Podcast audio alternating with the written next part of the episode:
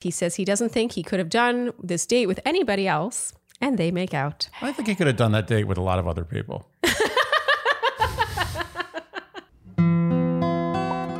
Dear Shandy. Welcome back to Dear Shandy, listeners. Hello, Andy. Hello. How are you today? Good. I'm feeling uh, a lot of fun happening over there.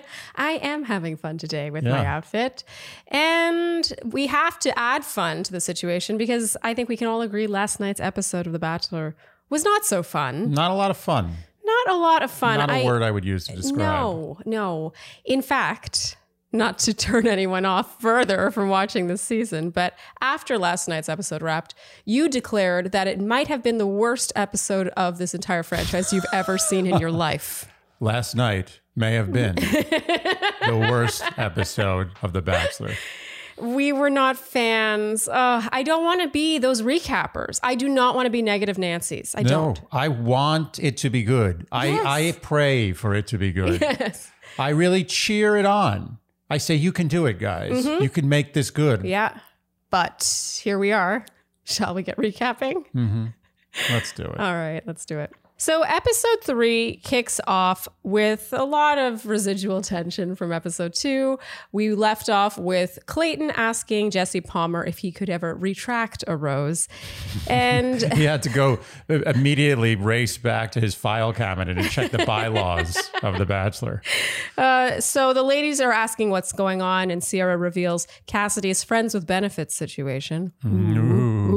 Ooh. And additional info we didn't know last week, which is that apparently the Friends with Benefit doesn't want her, doesn't want a relationship with Cassidy, and she's on the show to make him jealous. This is new information. Well, fair. I mean... I'm okay with that. I feel like this probably is the case for like twenty-five percent of contestants on this show. The number one reason to go on The Bachelor, to make my ex jealous. We have a winner. You won the feud. I mean, I think it probably happens a lot, honestly. Or, I agree. I mean, I went on the show when I was newly single. Like, I just think it's a little ridiculous how everyone seems to expect everyone to be completely free of any ties. I just think a lot of people have friends with benefits. I think this is a little blown out of proportion, if I'm honest. I agree with you. I think it's absurd. As yeah. a matter of fact, we're all adults, in a, in, and and particularly the people on this show are all in the very... you know, sexually active age bracket yes. of adulthood. Mm-hmm. And and why is it a problem that before they went on a reality dating show, they were sleeping with somebody here and there? Yeah. What the hell is the big deal? I And, and shame on them for not doing that. You know, the only shame that should be cast here is on Cassidy for telling anyone, because this situation here really frowns upon you being... Uh, upon you talking to anyone, really, yeah, that or having any dumb. kind of sexual past, it would seem. Very dumb. She should have kept her lips shut on that one. I don't understand Cassidy's thought process there. I think she was drunk and she was just, uh, as I loose lips, sink ships. Loose lips, sink ships. That's what this episode might end up being called, Andy. Yay. Yay. You named episode three. Finally made it. So yeah, I wrote, it seems insane that a contestant would tell someone this. That's the only thing that I'm caught up on here. It's not the fact that Cassidy was sleeping with someone else. No, that shouldn't be a big deal. No. No. If she was seriously dating someone and they had a great relationship and she's like, I'm going to go on this show. It'll be funny. Yeah. Like, don't worry different. about it. We're good. That's totally different. Yes. If you have a friends with benefits, that's the definition of not committed. You know, the way the show treats contestants who have any kind of person on the side really lines up with them trying to paint their cast as this sort of like... Virginal. Un- virginal, but also undateable. It's like they're all kind of desperate. Like they all just can't find someone, which right, is absurd because right. the people they cast on the show are generally conventionally attractive. And I remember that being some kind of a thorn in my side when... Uh, like when I went on the show and just sort of the aftermath, it's like, oh, like, why are you on this show? Like, you seem like you should be able to get a date. I'm like, thanks. Right. It, it, it, you're, or, you're, or when I, fa- you know, when I announced that we were dating, people were like, "Oh, I'm so glad you found someone." Yeah, you leper. I, I completely agree with you, and it's even more absurd because you have twenty-seven, uh, whatever, it's a high twenties women who are all very attractive mm-hmm. and eligible yeah. and young, and it's like, oh, uh, yeah, like they need the dating show. Otherwise, they're they're wrecked. They yeah. have no chance. Yeah, that's it. This is it or nothing. Yeah. Really, yeah. It's absurd. Mm-hmm. This needs to stop. It stops now. I don't have any beef with Cass. The, the crime that Cassidy has been oh. accused of. It's the fact that she told people and the fact that she's generally kind of a bitch uh, to other girls. The question is, is, is she playing it up? It's always, it's yeah. always a meta question. Mm-hmm. Are they actually a bitch or are they really just trying to be a bitch? Yes. Because, okay, so to counterbalance Clayton talking to Jesse about the possibility of retracting a rose, we get, of course, lots of footage. And of course, this is an edit, but it's, it still existed, of Cassidy being super arrogant and sort of waving her rose around and mm-hmm. being like, oh, don't come after me. Yeah, yeah, yeah. He likes me. Look at my rose. yeah. So she basically acts like she's invincible. Yeah. Yeah. Okay. So Clayton finally confronts Cassidy here. At first, she sits down and says, I already know what you're going to say. And then she's completely caught off guard by what he does end up saying, which makes me wonder what, what she thought he was going to say. Yeah. What was it? Yeah. I will. We will never know. Isn't that tragic? What the hell was it? Yeah. There was something else. There was something else she told somebody else that that person didn't tell Clayton. And that's the thing she was worried about. I feel like the obvious guess would be that she's just not that nice to other girls in the house. And she's kind of oh, yeah, in right. it to win it, that kind of thing. Yeah, you're right. But uh, because she felt like she would f- follow in, you know, um, uh, Shanae. Shanae, thank you. Yes. It's been, we got a week off. It was amazing how quickly I forgot everyone's names in that one week. Oh, yeah. When we started watching, I was like, who's that? Yeah, there was a few people on there I'd never seen before. Yeah. But anyway, she was, she probably felt like it was just along those those same lines. Yeah, like Shanae. Be- yeah, I mean, no one beats Shanae in the villain department. Yeah. But you know what? It does also go to show how inconsequential she thought what she told Sierra was. Yeah, or maybe she forgot. Maybe she was a little tipsy. Yeah, you keep bringing it back to her being drunk when she told her that. It's totally possible. It's a possible. drunk thing to say. It is a drunk thing to say. Okay, so she's really caught off guard, and she vehemently denies these friends with benefits allegations and says she hasn't had any relationship of any kind since summer two thousand nineteen. And now Clayton rewords the question. It's sort of like, well, I hear there was a guy, you were FaceTiming. And then she says, Clayton, I have not spoken to a guy who I have any interest in a relationship with in a very mm. long time. I did not have sexual relations with that woman. She incredulously asks, do you not believe me? Okay, so that's this part one of this conversation. So he tells her what he has heard, and suddenly her story changes very quickly. She reveals there is a guy, actually, who hasn't wanted a relationship, who has been supportive of her doing the show, and who has said, if it doesn't work out, I still want to be friends, whatever. um. Okay, uh, so I, she lied. I, uh, I feel like she should have uh, either admitted it right off the bat, or denied, denied, denied. You don't, you don't do both. No, it's true. Yeah, you, you got to do either. Yeah, and yeah. you got to, and, and whichever side you pick, you go hard. Yeah, either or. Yeah, you lie hard. Yeah, you don't lie and then confess in the same conversation. Yeah, because you just prove that you're lying. Yeah, you prove you're a bigger liar. Yes, and actually, her lying was relatively convincing, which is always a little disturbing, honestly, when yeah. someone proves to be that good a liar and they're like, actually. Oh, well, the thing is, it's it's all about time. If you make a big lie and you, you know, get away with it yeah. and some time passes and then people find out that you lied, yeah, it's actually less bad than if you lie and then ten seconds later, you're like, oh, okay, I was lying. This is the actual truth. Yeah, she didn't cover her tracks really well here. Uh, Clayton walks off. We don't really see the conclusion of this conversation. He walks off, and now we see Cassidy run off to cry in a bathroom, and she starts talking to who I imagine is her producer. And now the women watch on, and here we get our first word watch while they discuss what's going on. Mara says, Cassidy has a rose, and wherever she is, drama seems to follow. And Andy, you and I in general during this whole thing were amazed at how little we cared. Nothing. There was nothing, nothing. to care about no here. No stakes. No stakes. I actually wrote, there are no stakes. Oh, nice. Great minds. Yeah. Okay, so Clayton finds Cassidy in the bathroom now. She says that meeting him changed everything, and she's falling in something with him. Oh. And he says he's struggling with their trust already having been shaken, understandably here. And look, again, we have to reiterate that it's not about her having her friends with benefits. It's that she didn't, is that she first talked about it and then lied about it before confessing it. Mm-hmm. It's just a lot of missteps here. It was a lie sandwich. The a lie li- was the meat. You never want the lie to be the meat. Oh, interesting. Yeah. The lie is the meat? Yeah, because she told the truth to Sierra. Yeah. Then she lied. Then she retracted and told the truth again. Oh, you're right. Yeah. Okay. So the bread was the truth. The bread was the truth and the, the meat was the lie. So you think it's actually better to lie and put a truth sandwich and then put another I piece would of almost bread. Say if, you, if you're going to go down this path, you want to have a very thick lie bread with yeah. a thin truth meat. Yeah, a thin smear of truth inside. Yeah. Ah, interesting. That you don't even notice. You're like, wait, what was that? Like, no, no, no. Don't pay attention to that meat. It's rancid. Okay, so the ladies, meanwhile, talk about how mean Cassidy is. And mm-hmm. I think we always have to put some stock in this kind of thing, because when every single woman there agrees that someone is mean, chances are they're kind of mean. Yes. When there's when there's twenty-seven smoke, there's usually fire. Yes. At least one fire. Yeah. Uh, the only person who's in Cassidy's defense here is, of course, Shanae, loyal to the very end yes. to, to her sensei. She's Pence. Yeah. Hunter reveals that the day before, Cassidy had asked her what her exit interview would be like. Eh, that's a good one.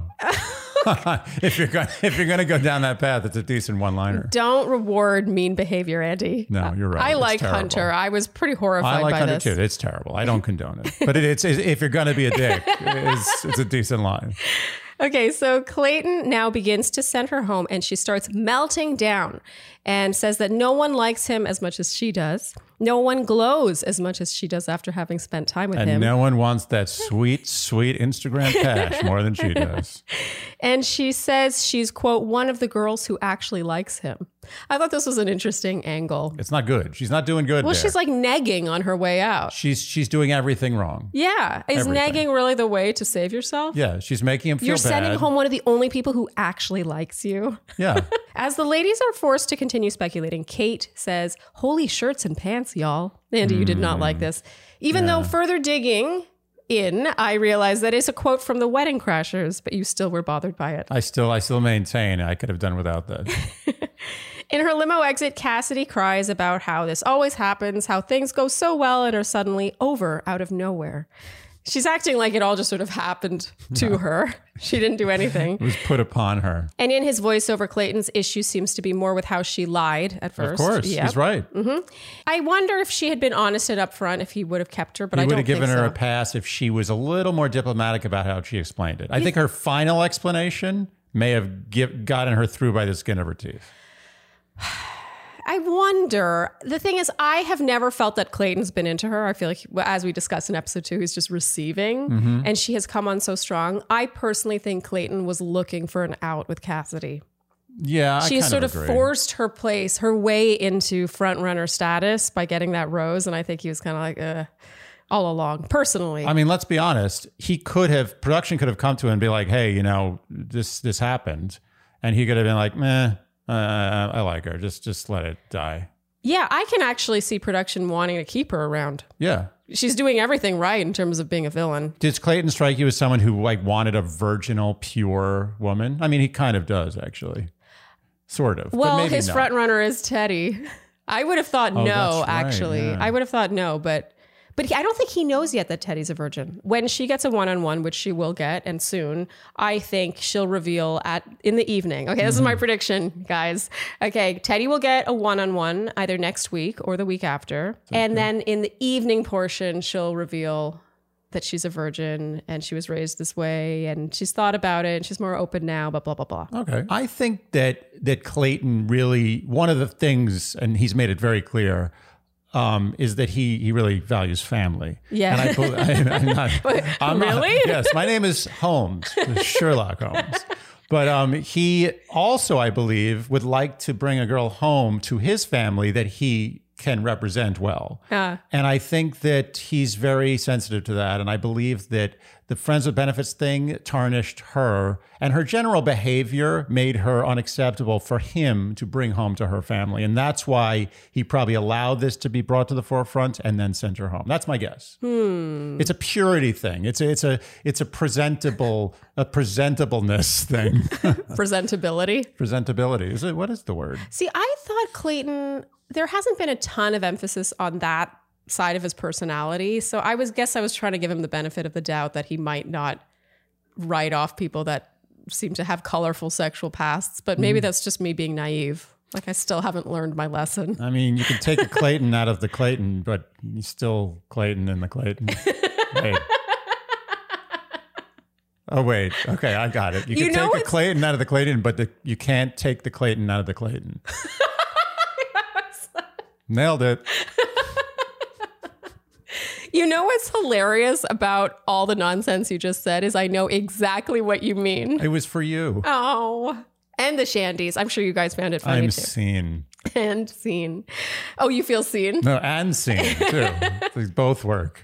Okay, so now it's our rose ceremony, and I don't think anyone needs me to list off all the names of people who got roses, but...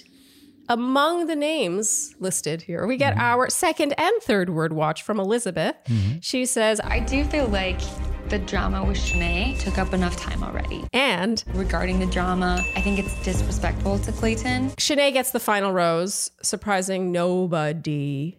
God, like... will they get a new playbook already? Well, the thing is about the season, aside from the fact that it sucks, is that it's also extremely predictable. I think the predictability is what's contributing to its suckage. It's the sucking first, then predictable second. It actually sucks before the predictability. That's how much it sucks. Here's the thing. Okay, so I'm not that I want to get caught up on this, but I actually think if it were just ten percent less predictable, that in and of itself would make it better, because we'd be like, oh, Shanae's name got called second. That's new. Like, yeah. We have such a low bar for entertainment that just seeing Shanae's name not being called last at the rose ceremony, like every villain ever, that would be interesting. How sad is that? Again, I always have to give some... of my empathy, well, it's more like sympathy, to production. Okay. Because I think that they were given an absolute rotten egg with the Raws on this. And I think for them to create a, a season was agonizing. You know, I it's funny you say that, because I've been thinking over the last, because we had this week off. Apparently these are things I think about when I have a week off. Pressing matters. But I was thinking, I wonder... in those secret boardroom meetings where they decide who the next lead is, I guarantee you that at least half of the producers who are actually in the trenches working on a season, coming up with a concept, and the ones talking to the lead, I bet you at least half of them did not want Clayton for a lead. I agree. Because I agree. They're the ones that have to come up with something. Yeah. I think probably Mike Fleiss was like, I want the white guy. I agree. Do you like my Mike Fleiss impression? That was, that was amazing. I, I, I thought I was actually, he was in the room for a second. I think that they took a risk with Juan Pablo in a different way, and that worked. Even though people hated him, there's nothing better than people hating someone with a passion. Mm. Tuning in to hate someone yeah. is a lot more successful than tuning out to not deal with someone you hate. Yes, or to tune out because you're bored. Oh, yeah, but you hate them because of all, yeah, whatever. Bored, hate, all, all the same bucket. But... no, I think apathy is worse than hate. Yes. Yes. Yes. You're right. And in in in doing what they thought was the safest play, mm-hmm. they actually took the biggest risk. Ooh. It's true irony. Ah, wow. Yeah. Whereas they took a risk with Juan Pablo and they were rewarded. Because, yeah, people hated him, but it got great ratings. Is Juan Pablo the only example that we can think of for this? They don't take many risks. It's the only one I can think of. It's true. I haven't even watched like ninety percent of the seasons, and I know that the biggest risk they ever took was Juan Pablo. Actually, that might be somewhat true. Yeah. Okay, so going home at this rose ceremony are N C, Kate, and Tessa. I wasn't thrilled about this, if I'm honest. Mm. I wanted to see more of Kate because she reminds me of Buffy the Vampire Slayer. I know. I wanted to see more of N C because she's so well dressed. Mm-hmm. And Tessa just seems sweet. Mm. Anyway, a few of the women openly cry here. Mm-hmm. And now we get word watch number four. Shanae complains about Elizabeth still being there. And she says, what am I supposed to do? Let someone win or have drama? Just neither. Okay, so it's the next day now, and immediately we get word watch number five and six. Ooh, sorry, and this is baby. when I, yeah, this is when I looked at you and I was like, drama? Really, Andy? Yeah. Was that necessary? Yeah, my apologies. Jill says, I feel like a lot of the drama has gotten in the way of the reason why we're here. You know, I feel like a lot of people haven't gotten time because of all of the drama that's gone on. What was interesting about this word watch, the, the word drama, was I realized how often it's Frankenbitten in to people's voiceovers. Oh, yeah, it's really? Like a, just the word. Uh, well, the word and just, you know, they formulate a sentence. There's an example later of like a really good example of Frankenbiting where they clearly wanted to use the word drama. And it just made me think that I actually think the reason why we hear the word drama as much as we do is actually because producers cherry pick it. So they just have a huge bucket of drama. Like every like inflection, intonation, volume, pitch, like a software that inserts dramas like where they fit nicely. I mean, I will say it didn't seem like they were shying away from using it in their clips. I, I, I, I usually agree with your Frankenbite analysis, but I think you're giving them too much credit. I think they just say the word drama a lot. I mean, oh. I intended upon it being a big word watch week. Yes. I mean, you're lucky I didn't do vulnerable. It was. Would have been up all night. Yeah, yeah, it's true. So Charlene. Yes? I was having a thought the other day. Yes? In the age of apps, I have found that oftentimes I download an app that I feel I'm stealing. It's not fair. I'm not paying for it, and I'm getting so much value. Mm-hmm. Truebill is one of those apps. It really is. Truebill has been one of my great discoveries of twenty twenty-one. Mm-hmm. It was kind of crazy to link up all my accounts and realized how many subscriptions I had completely forgotten about but was still paying for. That's why we're big fans of Truebill here. So Truebill is an app that you link your accounts to, and they make it easy to cancel all unwanted subscriptions with one tap. And I will tell you how easy they make it. When I signed up, from the time I downloaded the app to the time I had saved three digits of money was at most five minutes. It also makes you realize how all these companies prey on you forgetting to cancel your subscription. Mm-hmm. It's like, you need this. Like, where has Truebill been for the last five I, years? I've said it before and I'll say it again. I believe that if everyone in America got rid of the subscriptions they didn't know they had or don't want, yeah, in one day, twenty percent of the companies in America go bankrupt. And on average, users save a whopping seven hundred twenty dollars a year using Truebill. That's insane. Amazing. On average. Amazing. How much money are we all spending? And it might not seem like a lot. Like, it could be ten dollars here, twenty dollars there. It adds up. When you go on Truebill and you see it all lined up there and you realize how much money you're spending and have been spending, trust me, you're incentivized to cancel that subscription. Yeah. So don't fall for subscription scams. Start canceling today by going to Truebill dot com slash Shandy. Go right now. Truebill dot com slash Shandy. It could save you thousands a year. That's Truebill dot com slash Shandy. Andy, what is there that we could say about the Hello Tushy bidet that we have not said before? I will say this. In, in a relationship yeah. of long duration yeah. between a man and a woman. The uh, unfortunate subject of of anal cleanliness yes. rears its ugly, very ugly head here and there. Uh-huh. And I will say that we never, ever have to be remotely concerned about this situation. Mm. Yep. No, now that we've been using our Hello Tushy. Yes. I actually think that for anyone cohabitating, like, I don't even mean romantically, like if you have roommates, if you live with anyone else, I actually think a Hello Tushy bidet is kind of a must. Yeah. I don't want to, you know, make anyone uncomfortable here, but in life, there is an entrance hole and there's an exit hole. There's two holes to the human experience. We spend a lot of time worrying about the face hole. But not that much about the other one. So in case you are somehow new around here and have no idea what we're talking about, the Hello Tushy bidet is a bidet that you affix to your existing toilet with no special plumbing needed. Mm-hmm. And you basically turn your plain old toilet into one that sprays you, like one of those fancy Japanese toilets that, yeah. that also is a bidet. It's two in one. No one wants to be a basic toilet bitch. So we want you to have a great and confident Valentine's Day with a clean bum.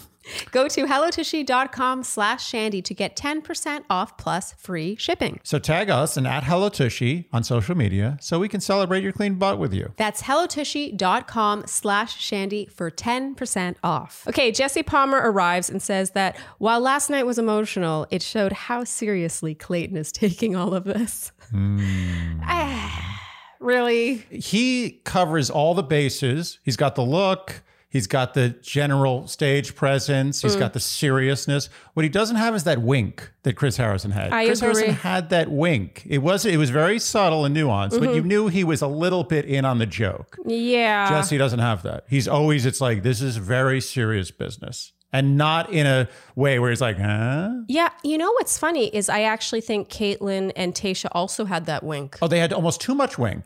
Too much wink. Yeah. I actually think Caitlyn and Tayshia, there was a sort of twinkle in their eye. They're like, oh, you know, oh, a heavy you can twinkle. See how seriously he's taking this. Yeah, I yeah. was offended by how not seriously they were taking the show. But Jesse went too far. Yeah, I do agree with you. I feel like Jesse's sincerity is almost too much. And while he might be in on the joke, his delivery is too subtle then. Mm-hmm. Yeah. And going on this date are Serene, Susie, Eliza, Mara, Marlena, Hunter, Genevieve, and Jill.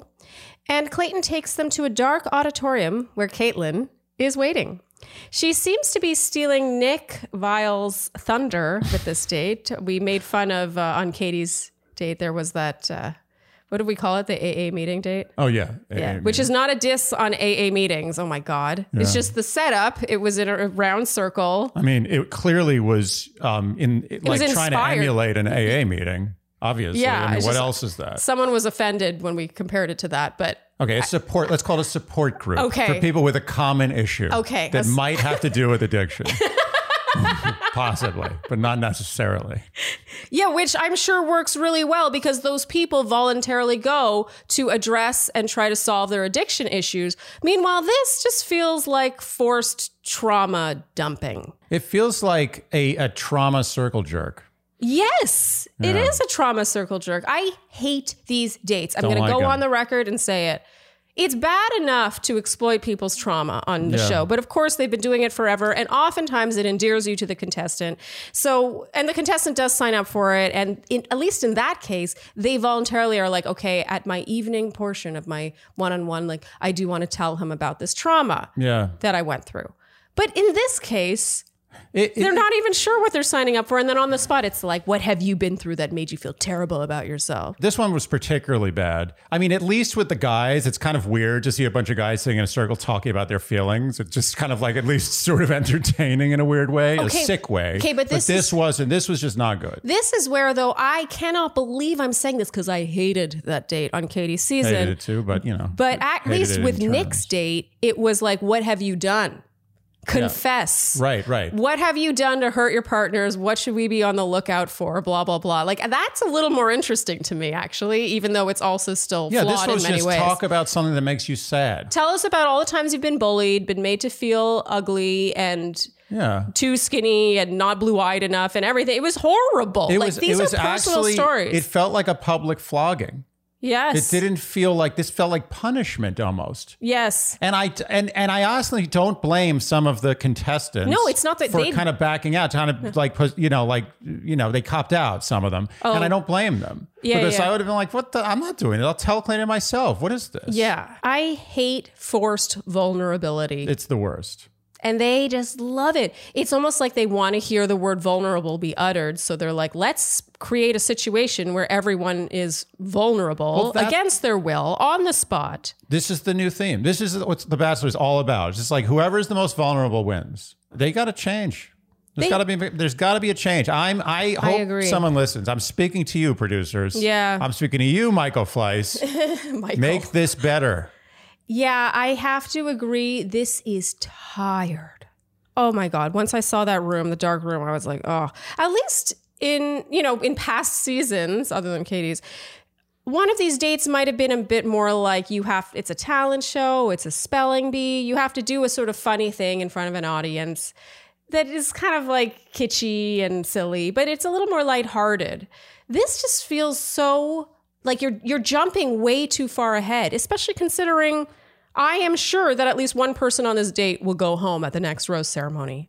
And that yeah. that's it. They, that's it. Their that bit their of last, airtime was yeah. talking about how they were bullied. That was their swan song on T V. Yeah. Anyway, it's messed up. It is messed and, up. And I think one of the reasons they're doing it is because they're not getting very real or good conversations out of the real dates because they're so contrived. It's all formula now. It's just like, okay, tell me something about you personally that like is going to make me have a serious face and make you cry, and then wait three seconds, and then let's kiss, and then happy music. Wait three seconds. Yeah, it's that like, actually happened a few times later. A few on. times. It was literally, that happened, the same formula. Like, oh, well, let me tell you this thing about me that's going to make me vulnerable. Oh, serious face. Yes, that resonates with me. And kiss, and then happy piano music, and done. Okay, so Caitlin says she'll read a bunch of statements, and if they resonate, the lady should stand. And the only question we hear, by the way, is if there are parts of yourself you're not proud of, stand up. Everyone stands. It'd be, it'd be very funny if someone didn't stand up. I was really hoping someone didn't stand up. Like, nope, all good here. It would have been amazing. So Genevieve seems to go first. We're showing her going first. She says, if a relationship wasn't right for me, I would kind of self-sabotage that. And while we kind of know what she means, the wording of this was hilariously wrong. Yeah, it makes no sense. Yeah. If the relationship is bad, you sabotage because that's the right thing to do. Yes, yes. It's yeah. like, hey, remember that uh, that restaurant, that really overpriced, uh, awful restaurant we had at last week where we both got the runs? Yeah. Yeah, I think we should self-sabotage and not go back there. Anyway, we knew what she meant. We knew what she meant. Hunter says she had an ex who compared her to other girls a lot, and he pressured her to go to the gym to achieve a body that was not achievable for her. She got blue contacts and dyed her hair the color he liked, and he eventually cheated on her. We were really moved and in yeah, a this was, bad you know, way by this. Like, ugh. It was sad. It was just it was like sad. She bared her soul, and she didn't need to. It was ridiculous. No, yeah. She, it was ridiculous that she had to do this, but I mean, it really... It's sick to think that relationships like this are out there, I guess. Uh, we get a montage now of traumas. Serene reveals she's been bullied for being too skinny. Eliza talks about the pressures placed upon women. Mm-hmm. Mara says she was bullied not only at school, but by her step- stepsisters at home. Marlena says she feels as a woman of color, she feels like she has to be ten times better just to be seen or heard. And Clayton now says that he used to hate who he was and his body, and he stopped eating for a while because he'd compare his body to others, and he hated his stomach. Hmm. I wrote, I do appreciate it when men can open up about body image issues, because we definitely don't get enough of that. But before the show gives itself too much credit for prompting and airing all of this, maybe first look in the mirror and consider the fact that they only cast basically one body type on this show at all. Mm-hmm. Because a lot of the pressures that men and women and everyone feels about their bodies comes from what the media feeds us about what's beautiful. Right. And if you are a massive, one of basically the biggest reality show there is, one of them, mm-hmm. and you're only casting people who are size double zero to size four, maybe it's, you're maybe you're contributing to the to the trauma that people experience. And then you are asking them to open up about it this on your show. This is a very good point. Okay. And that's the date. That's it. Sounds fun, right? I like I like that there was like some people who didn't even get into the montage. Like they're they're, they're whatever they said wasn't trauma-y yeah. enough. It's like uh, uh, your trauma doesn't make the cut. Sorry, yeah, sorry. It's the evening now. Serene steals Clayton first for one-on-one time. She says she struggles to articulate her feelings sometimes because her family did not talk about emotions very much. He reveals his experience is much the same, and they bond over this and make out. Mm-hmm. Next. Yep. Susie has one-on-one time. She says she has also struggled with body image issues and didn't think that's something she could relate to a partner about. And so it's reassuring to know that they can bond over that. And they almost seem to nod at each other like, and they make out. It's it's time. And we've connected enough. We can talk about bonding and connecting and... Yeah, you earned it. Do you like my make-out sound? That was great. Sounds like you're eating cookies. The Cookie Monster. Yeah. It's very romantic. Okay, back at the mansion, Sarah gets the one-on-one date card That's exciting. Yeah. The women are nice about it. They say they're happy for her, while Shanae bitches in her I T M about how everyone is celebrating everyone. Oh, bastards. And back on the date, Eliza has brief one-on-one time where she says she can tell Clayton's a genuine guy. And now we have a montage where Clayton talks about how influential the day was. And Marlena's first, and the highlight of this one-on-one time was Clayton saying, I just love like what I'm seeing out of you. And I like think just keep being who you are. And hopefully we can continue to have these conversations. I believe Yeats said that once. And now in the montage, we have Genevieve and Mara. And now Clayton returns to the group and gives the group date rose to Eliza. Mm, yeah, good. Yeah. I don't think we were super surprised by this. Not super surprised, but I'm into it. I like Eliza. Yeah, I'm particularly into it because Eliza was my wild card. She wasn't. Just good. Saying. Mm-hmm. We remember. And then as we went into a commercial break, we saw, uh, are you the perfect match for our next bachelor or bachelorette? And Andy, you said excitedly, oh my God, is it over? I, was, I was a little excited. I was like, there are still two more dates, Andy. You were so excited. You're like, oh, sweet. It's funny because my initial reaction was like, wow, that must have been a really good episode. To feel like it went by so quickly. And then I realized like, no, this is not a good episode. And I must be dreaming. Yeah. We were only about a third of the way through. I'm sorry. Yeah. yeah. Okay. Now Sarah has her one-on-one date. They meet up with Becca Kufrin. Lovely Aww, Becca Kufrin. Becca. And she tells them that today is all about saying yes. Mm. And they'll be doing a scavenger hunt in downtown L A in their underwear. Because, well, because they're, run, they're running out of ideas. Blank. They're now jumping the shark every time. It's just like endless shark jumpings. What does that mean exactly? Well, I'll tell you. It's funny you ask. But um, there was a show called Happy Days. Okay. That many people probably know about who are listening. But for those who don't, it was a show a that sitcom. took place in the fifties, a mm-hmm. sitcom. It was very popular. It was, well, a, I, it was a period piece, was it not? It was a period piece in a period. Yeah. So it was from the sixties and seventies about the fifties. That's where the Fonz started. You know, yes. The Fonz, again, this, these references are probably dying for a lot of people. But on Happy Days, the show was getting very tired. And um, you, they clearly were like, we need something to like inject life into this franchise. So they had this whole episode, it may have been multiple episodes, about how the Fonz was going to water ski and jump over uh, a great white shark. Wait, is this for real? This is for real. And are you making this up? This I'm sounds totally ridiculous. Not making this up. This is where Jump the Shark came from. Oh my God. I thought Jump the Shark was just like yeah. an idiom. Well, it, no, it comes from Happy Days. And it was it was considered to be this. the most desperate attempt to to breathe life into something that was clearly dead in the history of, at that time, a young history of, yeah. of television, of mm-hmm. the sitcom particularly. So that's that's where it comes from. And that's your history lesson for today, kids. And now you know. Did you ever watch Bill Nye the Science Guy? A little, yeah. He used to have this segment called, Did You Know That? Now You Know. Oh, that's cute. I, I know, yeah, Bill Nye. I should have watched more Bill Nye. I was watching a lot of G I. Joe back in the day. He was a great American hero. The reason I thought of G I. Joe is was the, the, for whatever reason, at the end of G I. Joe, they used to say, knowledge is power. I'd be like, that wasn't the gist of what I just watched. Even as a seven-year-old, I'm pretty pretty sure about that. But look, they really drove home the point for you that knowledge is indeed power. Somehow today, one hundred years later, I still, the only thing I remember, aside from the song, G I. Joe, a great American hero. G I. Joe is there. G I. Joe. Anyway, um, and knowledge is power. That's the worst melody I've ever heard. That's oh, no, no. It sounds like no, you're no, making no. it up on the spot. It, it's a terrible melody, but I just realized I misspoke. It's not knowledge is power. Uh-huh. It's knowing is half the battle because it was a battle. It was a war cartoon. So knowing is half the battle. I remembered that for the rest of my life. Okay. I mean, there's truth in that. Uh, and, and I'm telling you that that that helped me because I, I really focused on knowing. And it was half the battle. So that was basically watching Bill Nye the Science Guy and learning things. Yes. Okay. So Sarah and Clayton run around downtown Los Angeles in black underwear now.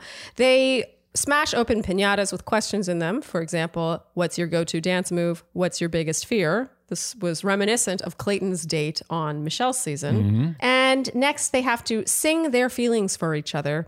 Clayton actually commits to the singing with the mic. I was actually right. impressed yeah. with his ability to not sing, but to commit. I got to be honest. I think Clayton was waiting for his opportunity to do a little singing.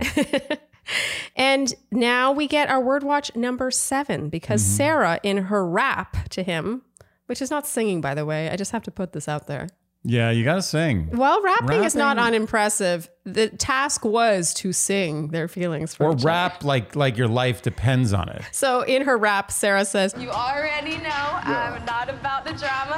I just want to take you home to meet my mama." They share a toast on the roof of a downtown building, and he says he doesn't think he could have done this date with anybody else, and they make out. Okay.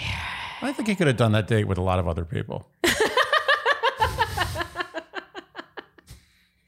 Yeah, it look, I like Sarah fine, but I also feel like she was getting a lot of credit for doing something that no one else could have done. And I was like, mm. yeah. yeah, I couldn't possibly run around the city half naked with another one of the women on the show. I mean, they did put half of the women in Baywatch bathing suits later on in the same episode. Yeah. Is, am I focusing on the wrong thing here? No, they're trying in sort of palatable ways in today's day and age yeah, I know to what you're gonna slip say. in the swimsuit portion of the beauty pageant. Yeah, it's so true. This show has changed a lot. On yeah. Chris Soules' season, there was a bikini tractor date. Oh, yeah. You can't make this shit That's up. That's like one notch short of bikini mud wrestling, which I believe they did do, actually. Probably, yeah. honestly. On Ben Flajnik's season, I think it was in San Francisco, they had them ski. It was like the winter, and they had them ski down a, a road, like an icy road, in swimsuits, bikinis. So, but you're right. It's like they're trying to get away from that. Or no, they're not trying to get away from that. They're trying to still do that, even yeah. though we are obviously no longer in a climate where you can really get away with that oh, as totally. much. And they're like, okay, well, we'll bring someone from Baywatch and put them in one pieces. Of course. Like, so it's modest. It's like, look how hilarious this is. All these women running around in the Baywatch swimsuit. Look how hilarious this is. The only thing that they they they resisted was the slow-mo shot of all of them. Are you kidding? They did do that. Oh, okay. I take that back. Apparently, I wasn't focusing. There enough. was... A, oh, oh. I wasn't, because this is not... I'm married. I don't look at things like that. I don't see them. It's just a black screen when something like that happens. A yeah. giant black box. Yeah, it's just a black box. You're yeah. just like, yeah. nothing happens. What happened? Is there technical difficulties? Okay, so back at the house, this is a great example of the heavy Frankenbiting. Uh, we have word watch number eight. Elizabeth says, "I'm really hoping for this to be a day without any of the drama with Sinead." Hmm. Super Frankenbitten. That's why I think that, I do think that they just try to insert it wherever they can. Yeah, they have the Drominator three thousand. That was such a bad joke, but I found it really funny. That's why I'm married to you. Or you're married to me. Drominator. I get away with saying Drominator three thousand. I get a laugh. This is why we got married. Win. Okay, now, so at the house, yeah. we have garlic butter shrimp gate. You could have just gone with shrimp gate, but it's all right. Uh, okay, so Elizabeth... Elizabeth makes, I don't know why I'm committed to the garlic butter part, but for me, I would eat garlic butter shrimp, but maybe not another prepared shrimp. So I, I agree. The best preparation for shrimp is garlic butter. Clearly. The so best really, way to say a gate is not garlic butter shrimp gate. Though both of those are accurate. Okay. So Elizabeth makes garlic butter shrimp. Mm-hmm. Thus begins shrimp gate. Yeah. And invites people to have some. And Sinead comes along, and out of what she thinks is about fifteen shrimp, she takes eight. Yeah. And this is this is Exhibit A in the uh, the congressional testimony for garlic butter shrimp gate. Sinead says sharing shrimp with her was the only nice thing Elizabeth has done in two weeks. So the shrimp is all gone. And it people is. are like, oh, where'd the shrimp go? And I think everyone knows that Sinead took all the shrimp, and no one's saying anything about it. They don't want to stir up drama. But now Sinead makes her own batch of shrimp, brings a large plate over to a big group of girls at the hot tub. Did she use garlic and butter, though? It didn't look like it. It didn't look like it was seasoned at all. You know, it looked like, so that in the pan, it looked like there was butter and garlic. Really? But then on the plate, the shrimp didn't look like it had a lot of flavor. Uh, but then again, if you think about it, if you take a shrimp away from the garlic butter sauce that it's in and just look at it, a garlic butter shrimp, does it really look like garlicky and buttery? No, because those are just flavors. I mean, it's look, not really saucy. I, I agree with you, but not, not to go full Zapruder film on this, but I didn't see the yellowish, brownish tint that I would expect from a garlic butter shrimp on the plate she delivered. I think, though, you are relying on the fact that she would have had to brown the shrimp and the butter to get that that golden brown color. All I'm saying is, is whether she knew she was doing it or it was subconscious, she made those shrimp with hatred. I wouldn't disagree with that, mm-hmm. or I don't disagree with that. I don't know why that's a you wouldn't hypothetically disagree. Yeah, in a, in a date in the future sometime, if we were to discuss this again, you might not disagree with me. Good to know. Oh, I'm getting giggly today. Mm. Okay, so she brings this plate over to the group at the hot tub and then is angry when she doesn't feel that she is acknowledged enough for doing this. I mean, I have to be honest. If I brought a plate of shrimp to a bunch of girls sitting by a pool, I'd expect a lot of praise. Really? Yeah, I would. I, I, I that's the one piece of credit I give Shanae. Out of everything she's done, I agree that there should have been more effusiveness about the shrimp, okay. even, the, even if it was made with hatred. Uh, agree with that because the girls were all engaged in, like, there was a lot of conversations going on. They were all talking to each other. It's not like they were all I'm facing just, out I'm and just, she approached with shrimp. Do you really need to get acknowledgement and praise for something that you didn't even ask for or necessarily want? Listen, I, I agree. It's sort of a wash. Like, she did a bad thing, then she did kind of a good thing. So it's a wash. I agree. But, but I'm she just did saying, a good thing that wasn't asked of her. You got to lower the bar with Shanae. This is the only thing we're going to get that she could get a thank you for. The person she was really focused on here was Elizabeth. Ironically, because Elizabeth has already told her that actually when there's a lot of conversation going on, that she really struggles to focus because of her A D H D, which she told her about in episode two. Yeah. And so it's funny to me that the person that she's griping about is Elizabeth, who was engaged in conversation facing. This is true. Like, she wasn't this, even facing. You're, you're absolutely right. I don't want to get all Electra complex with, with uh, Shanae, but I do feel like to some degree she's trying to please Kate. She wants to Kate to like her so badly for some reason. Do you mean Elizabeth? Whatever. Everyone knows what I'm talking about. Kate, Elizabeth, similar, you know, British origin. My point is, is that I believe strongly that deep down, Shanae needs the love of Kate. Oh, I Elizabeth. Agree. I agree with you. For whatever reason it is. I don't know. It's something weird and it's something psychological. It's something family oriented. This is a deep rooted problem. And she made that shrimp hoping that Elizabeth would turn around and be like, oh, thank you so much, Shanae, for this very unseasoned shrimp. But she didn't. And that made her so angry.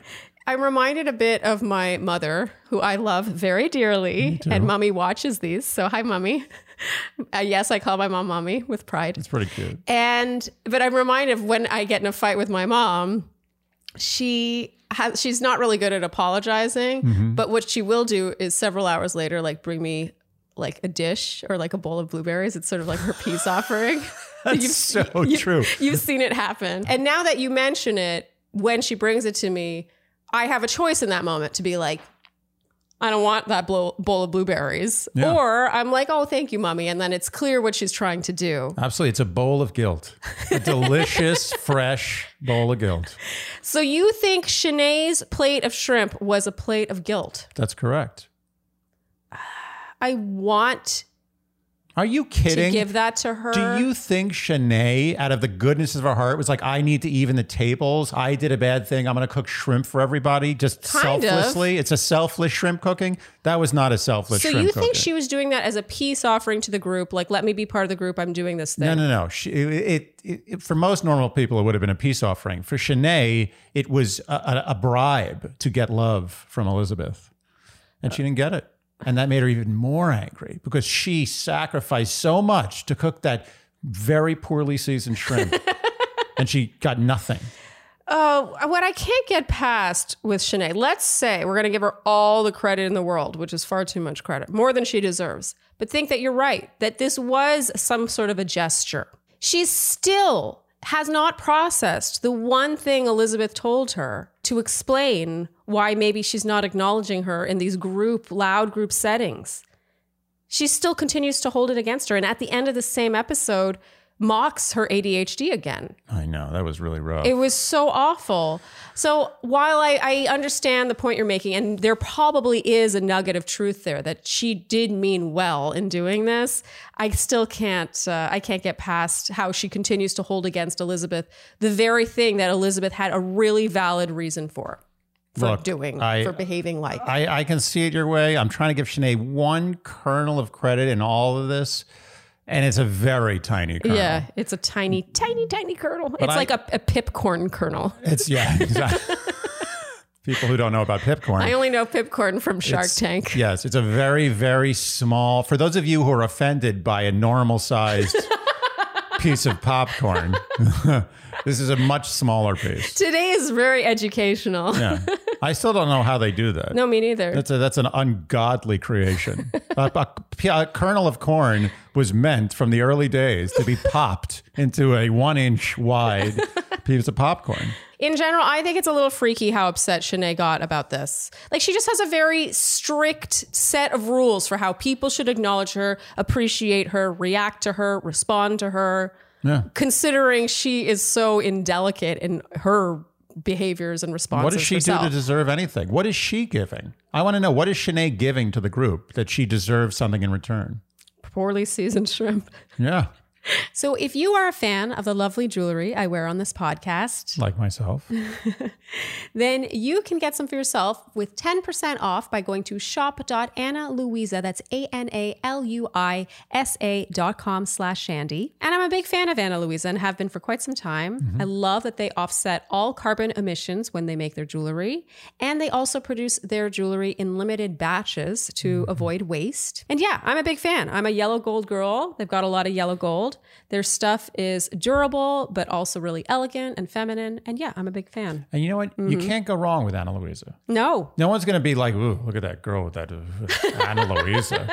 No one's ever going to say that. Their stuff is all in excellent taste. Yes. And would make a great Valentine's Day gift. Just saying. Yeah, you can't, again, guys, for the three guys listening today, you cannot go wrong with getting Ana Luisa. Also, their jewelry starts at thirty-nine dollars and no luxury markup. Isn't that nice? And they have a three hundred sixty-five day warranty. So if a piece does not meet your expectations, you can return it for a refund or replacement. So go treat yourself and your loved ones at shop dot Ana Luisa dot com slash Andy and use code Shandy to get ten percent off. I'm a big fan of Ana Luisa. I love their beautiful and sustainable jewelry. So go check it out at shop dot Ana Luisa, A N A L U I S A dot com slash Shandy and use code Shandy for ten percent off. So Charlene, any New Year's resolutions? It's funny you say that, Andy. I actually have been wanting to be more mindful and focus on my mental health more this year, because I feel like it always sort of gets bumped, if I'm honest. And that's why I'm such a big fan of the Fabulous app, which honestly, when I first downloaded this, and I know this is going to sound dramatic, but when I first downloaded this app, maybe I was in a mood, but I cried.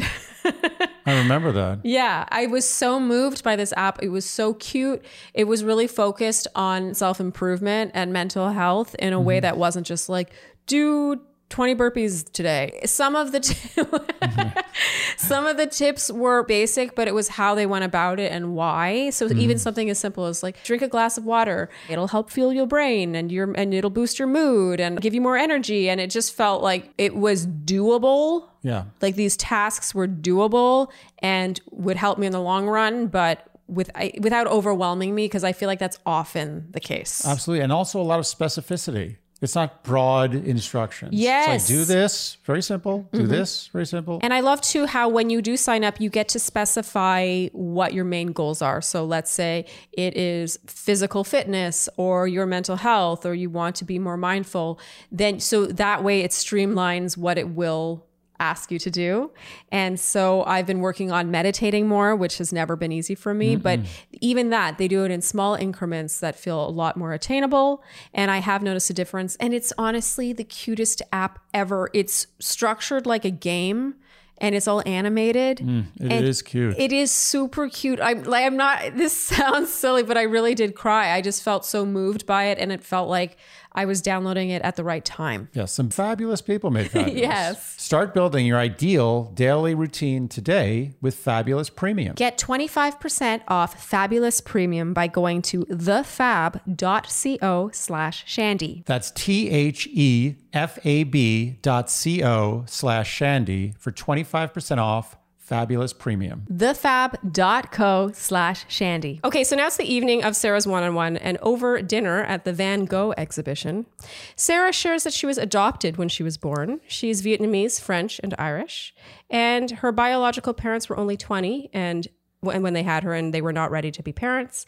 And her adoptive family is white. And so she grew up feeling different and ashamed about mm-hmm. being adopted. Yeah. And she felt like she was second choice. And she says that one of the best things she said yes to was coming there. She says she feels seen by Clayton and feels no judgment from him. And she starts to cry and says he can always trust her. Mm. And she says he's already special to her. And he says he's thankful she's there, helping him grow. And Andy, what? Is the kiss coming yet? Did you earn it? I actually didn't write down whether they make out or not. I'm sure they do. Oh. Sorry. Okay. I feel I mean, probably. I thought the kiss was next. I mean, she earned the kiss. What? But what were you doing? You were going to say, and make and out? And kiss. Yeah, yeah. Sorry. I'm pretty sure they kissed. Okay. Yeah. Well, no, actually, they go to, they had the string quartet part. They dance and kiss. There's no way they didn't kiss after that story. I call a kiss. Re- go to the videotape. I'm sure they did. Clayton says that they became closer through today. And she was by his side and supportive through it. And he thanks her for that. And Andy, you said, come on, did you save a village from a fire? In general, you didn't understand the big deal about the day and her yeah. supporting him through that. Yeah, like I didn't think it was a, a big deal. I didn't think it was a big deal. They ran around in those clothings. It was pretty blown out of proportion. I did like, uh, I liked Sarah. You know, I I get that she was probably prompted to be vulnerable on yeah. cue in the evening portion of her date. But, you know, it was neat to learn about her background and why she is the way she is. And yeah, Sarah's likable. She gets the rose. She seems sure. like a front runner. Yeah, she's fine. My takeaway from this, aside, uh, I mean, aside from, you know, the, the important issues we discussed, is that imagine what Van Gogh is thinking in his grave right now. It's unbelievable. The guy shot himself. He thought he was a complete failure. He never sold a single painting. Maybe, I don't know, one Wait, painting. Wait, he didn't in his lifetime? His whole life. And his brother, Theo, was an art dealer. He never sold a painting. Are you serious? He, was, he died penniless, miserable, and one-eared. Shot himself in a field. There's a painting he painted of the, the, the field where he shot himself. All I'm saying is that this man, this poor man, if he could just wake up for one second, I would give all my wealth to this person who can make people wake up from the dead. Yeah. To see. To, to see Van Gogh just walk into this room. That's how I feel about this Schubert. This installation, this magnificent, not only there, but in like eighty cities worldwide. Mm-hmm. And a, the biggest, well, not anymore, but one of the biggest shows on T V, having a date inside of his giant art house installation. Yeah. What would he think? What would Van Gogh think? It's a little tragic, isn't it? It's horrifying. Yeah. Do you think there's any chance that Van Gogh knows that this is happening? Please tell me there's a chance. I want to believe in devoutly. Heaven. You want to believe in heaven, yeah. That there's a chance that he can see this. Yeah. We'll, we'll choose to believe that. I'm going to believe it. Okay.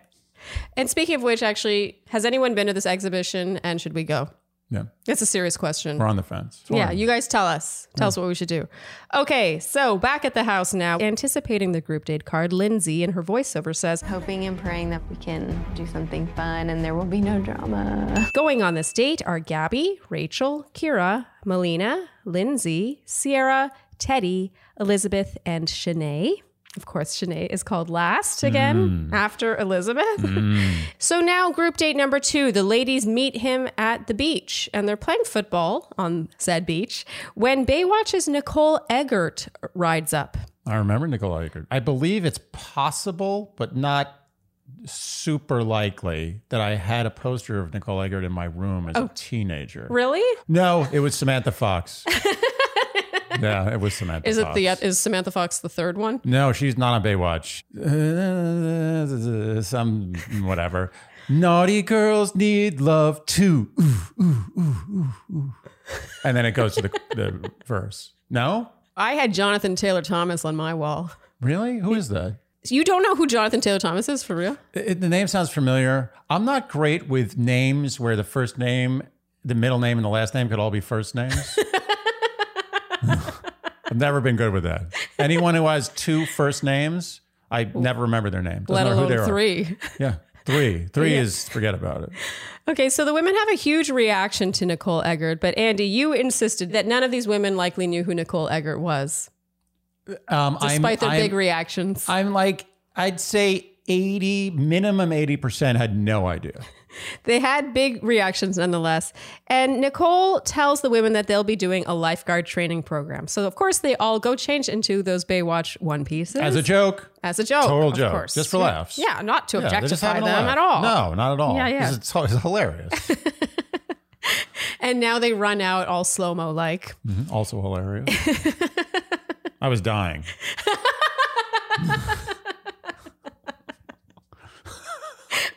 Are you dead? Are you dead I, I, yes, from how hilarious a, There this was, was a skull emoji next to me during that scene. Uh, okay, and now for their tasks mm. in their lifeguard training course, they have to apply sunscreen.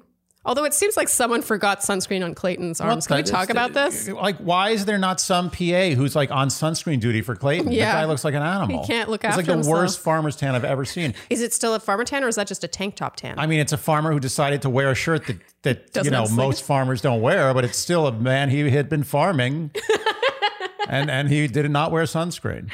They do C P R on a dummy now mm-hmm. while... being kind of sexual about it.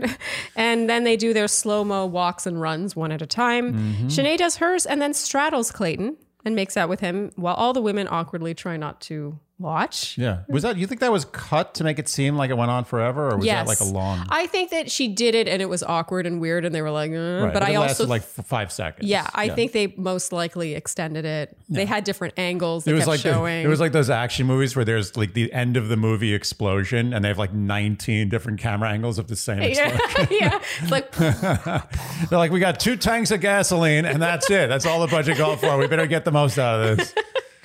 Uh, yeah, not that I'm defending Shanae, but yeah, I do question whether or not this actually went on for like yeah. an entire two minutes or whatever. I get that feeling. That said, do I think her social awareness would prevent her from doing that? I'm not sure. I think she did it. She does everything on purpose to cause trouble. She likes to make people feel bad because she feels wronged incorrectly. She's got a lot of problems. Okay, Nicole Eggert names Gabby the winner of the state, right. which I appreciated. Yeah, well, I was worried that it was going to go to Shanae or something. Yeah, which Gabby was funny. She's, has happened. Yeah, Yo, she, I love Gabby. Yeah, Are you like kidding Gabby me? Too. Gabby's the best. Yeah, she gets points. And now in the evening, we have Word Watch ten. Sierra says, I'm hoping that this after party will be extremely drama-free. So Rachel has one-on-one time first. She says she feels their connection is different from the others. And he says, yes, that's correct. He looks her in the eye as he says this. There was something very knowing about them. Mm, uh, he I validates agree. her feelings in general, which is what she was looking for. And Andy, you were really eyeing the high thigh action as they made out. Yeah, I almost expected that to be black box material. It was a little too high. I think there's a, there's a, there's like a, a, a Maginot line. I thought that that went high enough to reach what I believe is A B C's black box line. It was very close. One, See, not, one more inch. Black box. That's why, okay, little things like this are why I don't think Clayton is as purity seeking as he seems. Like he's not I, afraid to go high on the thigh. I agree. And I would like to also add that I think that if you know you're on T V and you know you're trying to, you know, make an impression yeah. for the families out there, uh-huh. um, and you know your family is watching, I think a high thigh move with the hand shows that you're committed. That, that's a risk. Yeah, that's true. Actually, you don't make out with a high thigh grab action and then send that girl home at that rose ceremony. I've never made out with a girl with a high thigh hand move that I didn't want to have very quick sex with for love or passion, one way or another. The higher my hand okay, goes. Okay, no, I don't know why you're making it sound like that's a factor here. Like you probably would want to have sex with someone no matter what. No, I, no, no not that's not true. What do, you, what do you think? I'm an animal? I'm saying if my hand... You're a dude. I'm no. That's not... That's a mis, mischaracterization. There can be a totally... A makeout where in the middle of the makeout, I'm like, eh, I, I think I, I will refrain from uh, pursuing uh, intimacy with this person. Oh, really? Absolutely. I'm not a savage. Well, I'm I not mean... like a monkey. I, I'm telling you that if my hand goes up the thigh, that means I'm, I'm, I want, I want something. And I think that's what Clayton wants. I think this is, this is one of those clues. That's a clue. He likes Rachel. Uh, yeah, I mean, Rachel's been in my number one spot, so you don't need to tell me. All I'm saying is that I feel like a guy doesn't need to have to put his hand on a high thigh to indicate that he wants to have sex with her. I feel like most guys are going to take sex when it's given to them. That's not the point. The point is, how much do you want that sex? Yes, yes. Granted, most guys, if someone walks up in the street and be like, hey, listen, I got fifteen minutes, you want to have sex? They're like, oh, yeah, sure. But the high thigh move, that means you want it more than usual. Okay, okay. So now Gabby has one-on-one time. They talk about her goofiness, and she pulls out aloe for his burn and rubs mm. it all over him. And there is more high thigh grabbage here. So apparently he also sees something with yes. Gabby, according but, to but your logic. But not as high. I was I was marking the the, the level. The, the the water line on on Rachel was was about three yeah so three four inches higher than on Gabby. You were keenly observing the I upper was. thigh area. Andy. I know what's important.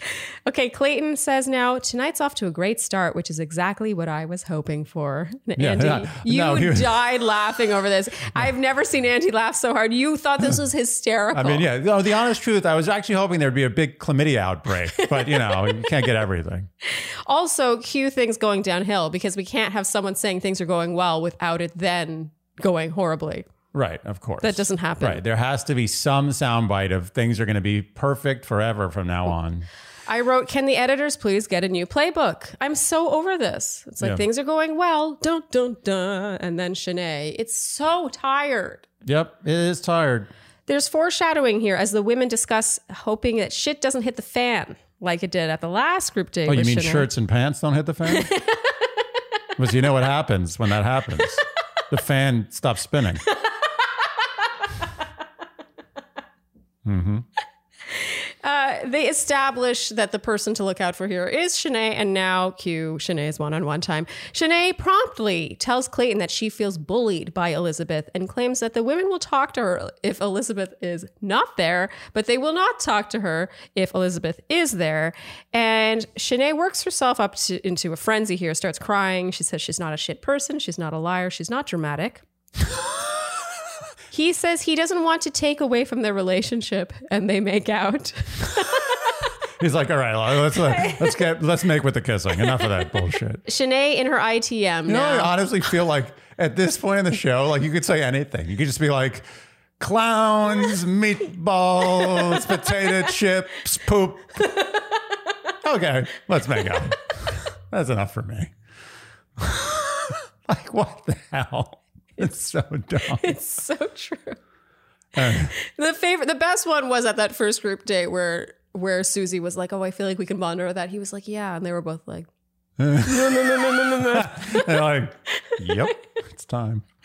Okay, so Shanae and her I T M now. This is very Courtney Robertson. What comes next? I know you don't know who Courtney Robertson is, and that is a tragedy. And I should just force by you- the sound of her name, I know what's coming next is Courtney Robinson. I don't even know what it means. Courtney Robertson is, I don't think arguably, she is the best villain of all time. She was from Ben Flajnik's season, mm. which is ages ago. I heard a lot about Ben Flajnik. You must have really liked that season. It was a fantastic season because of Courtney Robertson. She was the star of that season. Got it was it. the most compelling edge of your seat season. And great where, women. Where um, is Courtney Robertson now? She, I think, is married and has and has is a mother. We should have them on as a love fest. We should have them on as a love fest. How did we not think of that? You know what? I think I have thought of this and it just hasn't happened yet. But yes. Yeah. Really good out. call. Yeah. Oh, you know what? I've met Courtney Robertson and she was a lovely person. So Shanae in her I T M says, I was good. Mm. Like I was good. Holy shit, I was good. Mm. And I didn't need to cry, but I cried. And she laughs here. Basically, she is playing to the fourth wall here and being like, I was acting. Yeah. I was doing what I needed to do. There's a lot of problems I have with Shanae. If you admit that you fake cried, it's one thing, but is she also admitting to acting about being so offended by Elizabeth bullying her? Is that also an act? No, you're making a good point. Which one is it? Yeah, like I think, yeah, she can talk all she wants about acting fake crying. I'm sure that's been done a million times on the show, but what about acting like a complete maniac? I think she's a bit confused. I, I agree. I know what you're what you mean about this, because at least with Courtney Robertson, not to bring it back to Courtney Robertson again, but Courtney Robertson legitimately really liked Ben Flajnik. that's what made her so powerful, is that they really liked each other. Mm. I think, just as, as an aside, I think this franchise should take a page out of F Boy Island's book. Uh-huh. And at the end of the show, I think people who were villains should confess whether or not they were really that way or they were acting. It's funny you say that, because F Boy Island is created by Alan Gale, mm. who was yes. executive producer of The Bachelor. Gale, yeah. And we've all seen this franchise go drastically downhill since he left. They, the biggest mistake they ever made was letting him leave. Yep. And look, he took his great ideas over to H B O Max. The max of H B O. Okay, so now Elizabeth gets her one-on-one time. Clayton tells her that he's heard Shanae's mental health is wavering because of Elizabeth. Elizabeth mm. now, oh my, I feel so bad for her. She starts out strong here. I mean, like, like emotionally strong, trying to defend herself. And she says she feels she can't even talk to Clayton now because she's constantly being questioned. And then she starts to cry. And I felt so bad for her, because he doesn't seem to really comfort her that much. Like, he, you can tell he's not really sure who to believe, but he has more chemistry with Shanae because she makes moves on him so strongly. I, I think that Clayton's really not reading the tea leaves here. No. Like, he should know who the bad guy and the good guy is here. It, do you think he can't read it, or is he just like, oh, I like making out with Shanae? Period. It could be both. He says that it would be nice if she and Shanae could hash things out. He's he putting it on her. Yes. He said he would appreciate it, which makes me feel so bad for her, because what more can she do? She's not the one instigating it or making it his problem. Look, I actually don't mind this on the whole. Like, I don't mind it when Alita's like, look, you guys sort out your shit. Don't come to me. Yeah. Stay in your lane. Like, pulling a Hannah Brown, basically, and sure, being like, sure, stay in your yeah, lane. Yeah. However, it feels like he's letting Shanae come to him. Like, I would like him to do that to Shanae. I agree. And be like, you, you totally go sort agree. out your problems, that kind of thing. Yeah. And, and also, he's telling her to sort out her problems with a girl who literally ripped on her publicly about her A D H D. Yeah, but he doesn't know about that. Ah, mm. Good point. So now Elizabeth returns to vent to the women, and their reactions say it all. They are mm. all clearly Team Elizabeth. And once again, I have to repeat, where there's smoke, there's fire. Simply, yes. it, that that's all we need well, to know. Well, those are the tea leaves I'm talking about. Yeah, yes. Clayton should be reading that. Yes. And now Lindsay arrives upset, because it turns out that her Her one-on-one time was also about the fact that she supposedly dun, bullies dun, Shanae. Dun. The plot thickens, or does it? It's just already thick. Like, she's terrible. It's already thick. It's as thick as yeah, it's going to get. Thick. Shanae is not good. Shanae arrives now, and Sierra confronts her. I couldn't even be bothered to take notes of this. This conversation, or this big confrontation with the whole group, goes exactly as one would expect, with no progress or conclusions being come to or made. And Shanae doesn't take any responsibility, and she blames everyone else, and she's the victim, and it's just maddening from beginning to end. Okay, so Clayton returns and gives the rose to Gabby. So this is really Gabby's date. Yeah. She, she gets the prize Dark during the day. Horse. She gets yeah. the rose at night. And afterwards, he says he needs to address what's been going on the, in the house, and he'll address it tomorrow. And he gets up and leaves. So I predict, and we'll see if I'm right about this, that there will be one of those bullshit, like, two-on-ones before the rose ceremony cocktail party, mm-hmm. where they'll be summoned, and then he'll yep. sit down with them, and then one of them will stay, one of them will go. Who will it be? That That's kind right. of thing. Yep. Just because I think so far in these three episodes, the production or the powers that be have proven that they are playing from the exact same playbook that they have been using for the last couple of years, the same tired, tired playbook. Yep. And so I just think that's probably what's going to happen, but maybe I, I'll be wrong. I, I hope I'm wrong about that. I, I do too, but I agree. You're right. You're going to be right. And now Shanae in her I T M says, she's not going to make me lose because of her lying A D H D ass. Mm. Oh, Shanae, Shanae. You generally don't want to, when you're calling someone a bad name, you don't want to mix A D H D and lying together. That's not a good combo. She just cannot keep A D H D out of her mouth. It's really horrifying, like, how she mocks it, she disparages it, she doesn't take it seriously, but she yet she uses it against her constantly when talking about her. It's really, really lack of awareness. Uh, it's unbelievable. I've never seen anything like it. It's just crazy to me that she's the one complaining about being bullied. It's very the lady doth protest too much, methinks. Mm-hmm. All right, Andy, that brings us to the end of episode three. Wow, that was it? Yeah. Oh, nice. Not too painful? No. Okay, so we had a total of ten dramas. Oof, sorry about that. I, I Again, I could have chosen vulnerable. So I let you off the hook. How many correct guesses were there, Andy? Seven. Seven. That's a, almost seven. a record low. Yes. Congratulations to Jordan Chaffiot. I hope I'm pronouncing your name correctly. Congratulations. You are the happy winner of a Hello Tushy bidet. Very mm-hmm. exciting. Yeah. And so be sure to email us by this Friday at midnight to claim your prize, and we will get that out in the mail to you.